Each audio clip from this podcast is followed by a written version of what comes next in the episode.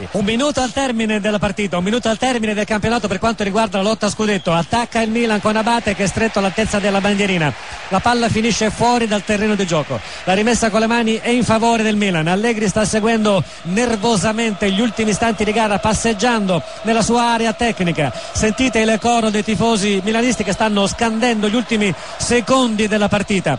Il Milan rimane in zona d'attacco, sta giocando in prossimità del bandierina, la palla viene rilanciata in profondità dalla Roma, non ci sono più però in avanti né Totti né Borriello molto distanti dall'azione. È il Milan che difende nella sua metà campo con lo scambio tra Nesta e Tiago Silva. Tiago Silva in avanti per Sedorf, il quale poi allarga per Zambrotta, ma c'è un errore nella fraseggio, prova ad approfittarne la Roma con eh, Caprara, la palla viene gestita adesso da Pizarro, il Milan recupera posizioni precipitosamente e poi l'intervento di Tiago Silva che mette la palla fuori consentendo alla Roma questa rimessa laterale a 20 secondi da termine. Il lancio di Cassetti in area di rigore. Il colpo di testa da allontanare da parte di Ambrosini. La palla che viene recuperata da Borriello il fischio finale.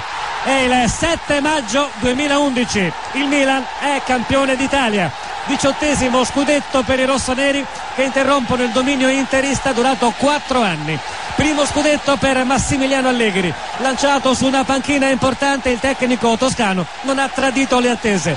Chiudendo dopo una stagione davvero importante un campionato con il titolo conquistato proprio questa sera qui sul campo di gioco dello Stadio Olimpico. Allegri è uno dei più giovani al vertice del calcio italiano con i suoi 43 anni ma lo scudetto lo hanno vinto soprattutto i giocatori rossoneri. Un mix di esperienze e qualità come abbiamo detto anche nel corso di questa radiocronaca l'esperienza di veterani come Sedor, Fernesta, Zambrotta la qualità di campioni come Ibrahimovic, Robigno, Pato, Tiago Silva una squadra che sa vincere che ha nella vittoria il suo autentico DNA vince il suo primo scudetto, il suo primo trofeo anche Antonio Cassano che a Milano sembra aver trovato i suoi nuovi equilibri. Complimenti dunque al Milan campione d'Italia 2010-2011 un Milan che sta celebrando, che sta festeggiando al centro del campo di gioco dello Stadio Olimpico di Roma